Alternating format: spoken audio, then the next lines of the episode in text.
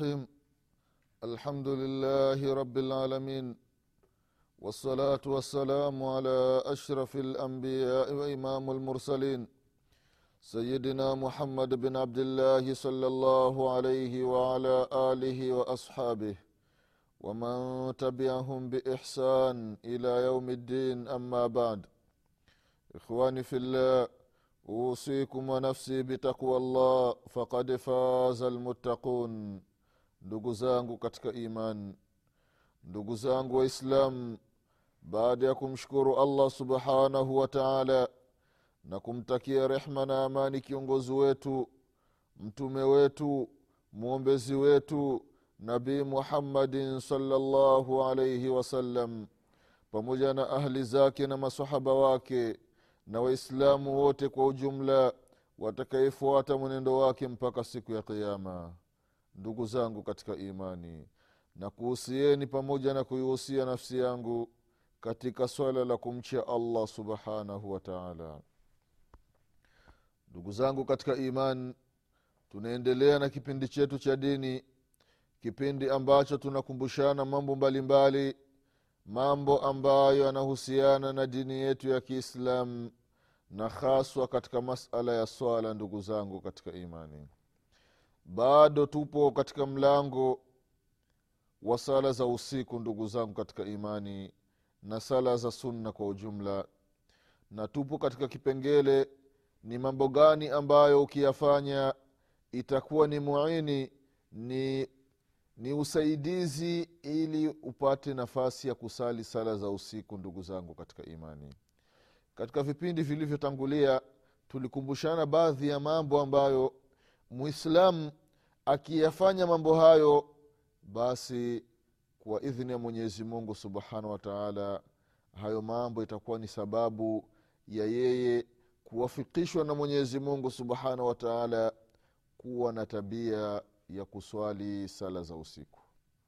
Ndugu zangu katika imani na leo insha allah mwenyezi mungu subhanahu wataala akipenda tutaendelea kukumbushana baadhi ya vipengele ambavyo mwislamu akivitumia basi kwa uwezo wa mwenyezi mungu subhanahu wa taala itakuwa ni sababu kwake ya kuwafikishwa kusali sala za usiku ndugu zangu katika imani. Katika vipengele hivyo ndugu zangu katika imani ni kwamba alhirsu ala adabi naumu mwanadamu mwislamu awe na hirs. Awe na pupa ya kuleta ya kufanya adabu za kulala ndugu zangu katika imani. Ule utaratibu mfumo mzima adabu za kulala mwislamu inatakiwa azitumie. Akizitumia basi ni miongoni mwa vitu ambavyo vinamsaidia ili yeye aweze kusali sala za usiku miongoni mwa hizo adabu ndugu zangu katika imani bian yanama ala tahara mtu alale mwili wake ukiwa safi ndugu zangu katika imani. Ni miongoni mwa mambo ambayo yanapelekea mtu anakuwa na shatu. Mwili unakuwa ni mwepesi mwili unakuwa na nguvu unakuwa na hamu ya kusali zile sala za usiku ndugu zangu katika imani ndugu zangu katika imani. Ikiwa fain lam yakun ala tahara tawadda kama hana tahara ndani ya mwili wake basi asilale mpaka atawadhe. Ikiwa labda mtu na yupo hana tahara labda ana janaba au mtu upo kwenye hedhi ipo kwenye nifasi basi asilali akiwa na hiyo hali atawadhe ndugu zangu katika imani kwa sababu udhu ikiwa mtu yuko na ile hana tahara kubwa mfano janaba hedhi nifasi hizi ni mambo, ni mambo ambayo ni mazito. Sasa unapotawadha ni kwamba yanapunguza ule ukali wake na ndio maana unakuta mtu akiwa na janaba basi hakai muskitini lakini mtu akitawadha anaruhusiwa kukaa muskitini kwa sababu gani? Kwa sababu udhu unapunguza yale makali ya janaba ndugu zangu katika imani. Vile vile mwislamu asilali hali ya kuwa ipo na janaba. Anasema mtume salallahu alaihi wasalama kuhusiana na masala ya janaba. Mwislam ambaye amekutana na ahli wake ambaye amekutana na mke wake. Halafu tendo la ndoa lilipomalizika basi wasilali hali ya kuwa wapo na janaba. Kama hawataki kuoga ule usiku basi waende watawadhe. Waende watawadhe ndugu zangu katika imani. Na kama labda ule usiku ni usiku wa baridi maji yana baridi sahana hakuna vile vitu vya ku hamna umeme hakuna mkaa kwamba labda maji utayachemsha. Hapa mtu naruhusiwa kutayamam. Unatayamam halafu unalala ndugu zangu katika imani. Ili mradi usilali na janaba. Utawadhe kama hutaki kutawadha labda unasikia baridi basi tayamam unapiga chini. Kama tulivyokumbushana katika katika kipindi cha udhu namna ya kutayamam. Halafu unalala. Halafu utapofika alfajiri kabla ya sala alfajiri ndio unaenda unajitoharisha unaoga. Kwa hiyo mwislamu asilali bila kuwa na tahara. Au asilali bila kuwa na udhu ndugu zangu katika imani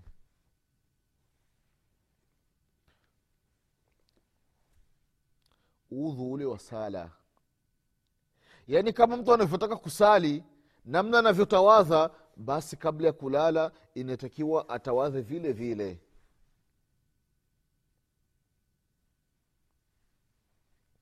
Halafu kama atakuwa ataweza basi asali zile rakaa mbili za baada ya udhu. Kama tutavyokuja kuona mbele rakaa sala za asbabi sala za sababu kitu fulani kikitokea basi unasali sala fulani. Tutakuja kuona katika katika madarasa ya mbele. Ni kwamba mtu akitawadha basi kile kitendo cha kutawadha afahamu ya kwamba baada yake kuna rakaa mbili za udhu halafu mwislamu umepanda kitandani unaleta zile adhkari za, za, za kulala. Mwislamu unamtaja mwenyezi mungu subhanahu wataala adhkari ni nyingi ambazo zimepokelewa kutoka kwa mtume wetu muhammadin salllahu alaihi wasalama kwa hiyo kila mmoja anakuwa anatumia kadiri ya uwezo wake ndugu zangu katika imani. Miongoni mwa adhkari umeshapanda kitandani. Unachukua vitanga vyako viwili kitanga cha mkono wa kulia na kitanga cha mkono wa kushoto. Unaviunganisha hivi.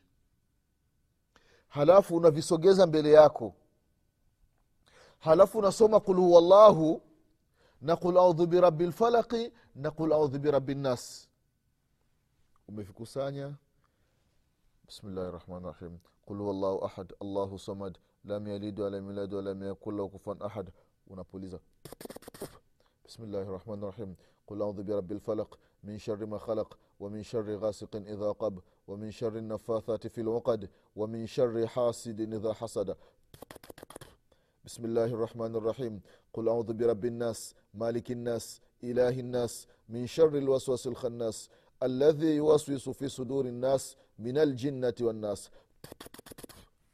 ukishamaliza hapa umelala haueti, hauna kofia kofia imesha umeshaweka sehemu yake halafu unaanza unajipaka kichwa kizima na hizi sehemu zote unashuka mpaka kwenye miguu. Yaani sehemu ambazo vitanga vyako vinafika unajipaka. Ukishamaliza tena unaanza tena kusoma unasoma kul wallahu qul audhu bilfaraqi audhu binnasi unapuliza tena unajipaka. Hadi mara tatu. Hii ndugu zangu katika imani ni miongoni mwa dawa ambazo ni kubwa. Hii ndio hisnu lhasin hii ndio kinga ndugu zangu katika imani muawidhati hizi. Mtume wetu muhammadin salllahu alaihi wasalama kabla ya kushuka hizi muawidhati qul, huwa, qul audhu birabi lfalaqi na qul audhu birabi nnasi alikuwa anamsomea alhasani walhuseini anawaombea dua. Kwamba uidhukuma bikalimati llahi tamati min shari ma khalaq anawaombea dua watoto wadogo. Wakati wa jioni hapo alafu ndio wanalala. Akasema mtume salllahu alaihi wasalama na vile vile nabiullahi ibrahimu alaihi salam alikuwa anamwombea ishaqa pamoja na ismail alaihim assalam angalia ndugu zao katika imani. Nabiullahi ibrahimu alaihi salam yupo sham yupo bait palestina pamoja na ishaqa yupo felestina lakini nabiullahi ismail alahi salam yupo hijaz yupo makkat almukarama nabiullahi ibrahim anawaombea dua. Ile dua inamfikia nabiullahi ismail alahi ssalam bado yupo mdogo. Unapofika jioni anamwombea dua mtoto wake. Hii hali iko wapi ndugu zangu katika imani katika jamii ya kiislamu mzazi baba mama una nafasi ya kumwombea mtoto wako dua. Mtoto mdogo unamwombea dua. Unamwombea dua mwenyezi mungu amhifadhi mwenyezi mungu amkinge mwenyezi mungu amnusuru kutokana na husda za watu kutokana na aini na zongo za watu.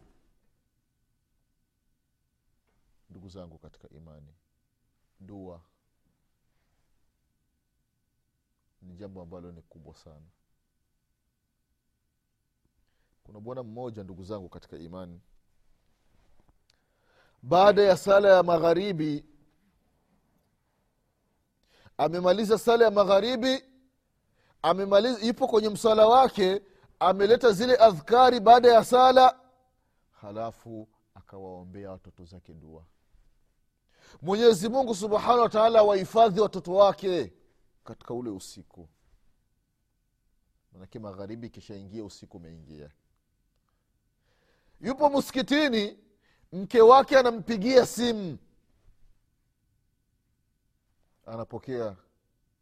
Salamu alaikum alaikum salam baba fulani leo umewaombea watoto zako dua? Anasema naam nimewaombea dua. Anasema njoo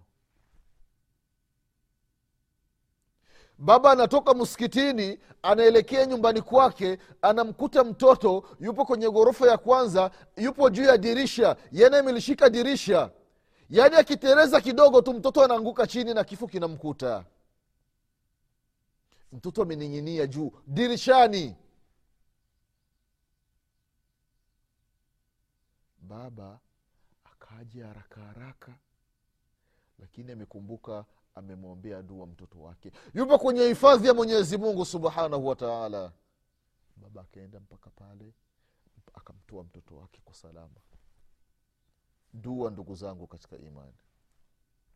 Dua inamnusuru mtu na mengi. Inamnusuru mtu na mengi ndugu zangu katika imani. Kuna siku moja nilienda sehemu moja wallahi nikakuta mambo ya ajabu ndugu zangu katika imani nikakuta mtoto mdogo hajafikisha umri wa miaka minne. Takriban ni miaka mitatu au miaka miwili na nusu. Huyu mtoto ndugu zao katika imani nimemkuta yupo na herizi saba.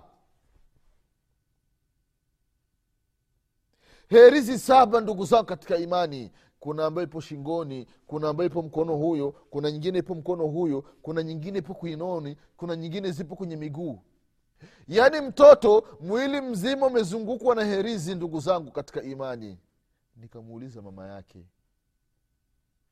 mbona huyu mtu ipo na hivi vitu? Akasema yeye kila herizi moja ina kazi yake. Hii herizi moja inamlinda kutokana na zongo hii inamlinda kutokana na aini hii inamlinda miguu isi, isi, isijikunji miguu inyooke. Hii inamlinda asiwi na homa. Yaani wallahi mambo ya ajabu ndugu zangu katika imani. Ziko wapi dua? Ziko wapi adhkari ndugu zangu katika imani mtume salllahu alaihi wasalama anamwambia dua alhasan walhusein nabiullahi ibrahimu alahi salam anamwambia dua nabiullahi ismail na ishaq alaihim assalam wakati ni wadogo. Angalia masafa ya palestina na makka. Kipindi hicho kwenda na ngamia ni mwezi mzima na kurudi ni mwezi mzima. Lakini dua mwenyezi mungu subhanahu wataala anawahifadhi ndugu zangu katika imani kwa hizi muawidhati ni silaha ndugu zangu katika imani. Hizi ndio silaha za kupambana na mashaitani ndio silaha za kupambana na wachawi usiku. Ukisoma hizi adhkari sheitani mchawi hawezi akaja kukuangia nyumbani kwako.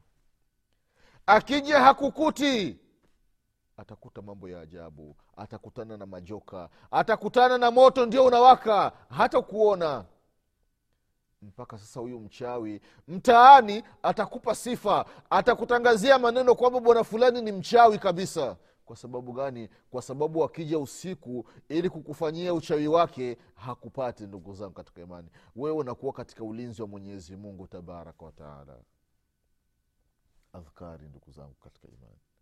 Baada ya kusoma hizi adhkari vile vile unasoma na, na ayati lkursi الله لا إله إلا هو الحي القيوم. لا تأخذه سنة ولا نوم. له ما في السماوات وما في الأرض. من ذا الذي يشفع عنده إلا بإذنه يعلم ما بين أيديهم وما خلفهم ولا يحيطون بشيء من علمه إلا بما شاء. وسع كرسيه السماوات والأرض ولا يؤوده حفظهما وهو العلي العظيم. katika surati lbaqara aya mia mbili unasoma ayati lkursi ni aya nzito ndugu zangu katika imani. Allahu akbar. Mtu akiisoma hii aya allahu akbar. Mwenyezi mungu subhanahu wataala anamuhifadhi anamlinda ndugu zangu katika imani. Ukimaliza ayatu lkursi unasoma aya mbili za mwisho katika surati lbaqara آمن الرسول بما أنزل إليه من ربه والمؤمنون كل آمن بالله وملائكته وكتبه ورسله لا نفرق بين أحد من رسله. وقالوا سمينا وأطعنا غفرانك ربنا وإليك المصير. لا يكلف الله نفسا إلا وصاها لها ما كسبت وعليها ما اكتسبت. ربنا لا تؤاخذنا إن نسينا أو أخطأنا. ربنا ولا تحمل علينا إسرا كما حملته على الذين من قبلنا. ربنا ولا تحملنا ما لا طاقة لنا به. waafu anna waghfir lana warhamna anta maulana fansurna ala lqaumi lkafirin unamaliza hizi aya mbili za mwisho katika surati lbaqara hizi ni adhkari naum ndugu zao katika imani. Adhkari za usiku umeshakuwa na udhu wako umepanda kitandani unasoma hizi adhkari ndugu zangu katika imani. Unalala upo unapanda kitandani upo na udhu unapata nini mbele ya mwenyezi mungu subhanahu wataala anasema mtume muhammadin salllahu alaihi wasalama mwislamu ambaye ataitawadha halafu akapanda kitandani yupo na udhu. Mwenyezi mungu subhanahu wataala anamteremshia malaika wawili. Faida ya mwislamu kulala na udhu ndugu zangu katika imani umepanda kitandani upo na udhu. Mwenyezi mungu subhanahu wataala anakuteremshia malaika wawili wewe umelala. Umelala hiki ndio kitanda chako. Wewe sababu ni mdogo ndio umelala hapa. Maanake huenei kitanda kizima umelala hapa. Mwenyezi mungu subhanahu wa taala anakuletea malaika wawili. Malaika mmoja anasimama huku malaika mwingine anasimama huku upande wa kulia na upande wa kushoto. Hawa malaika kazi yao wanakulinda wewe mpaka alfajiri. Allahu akbar.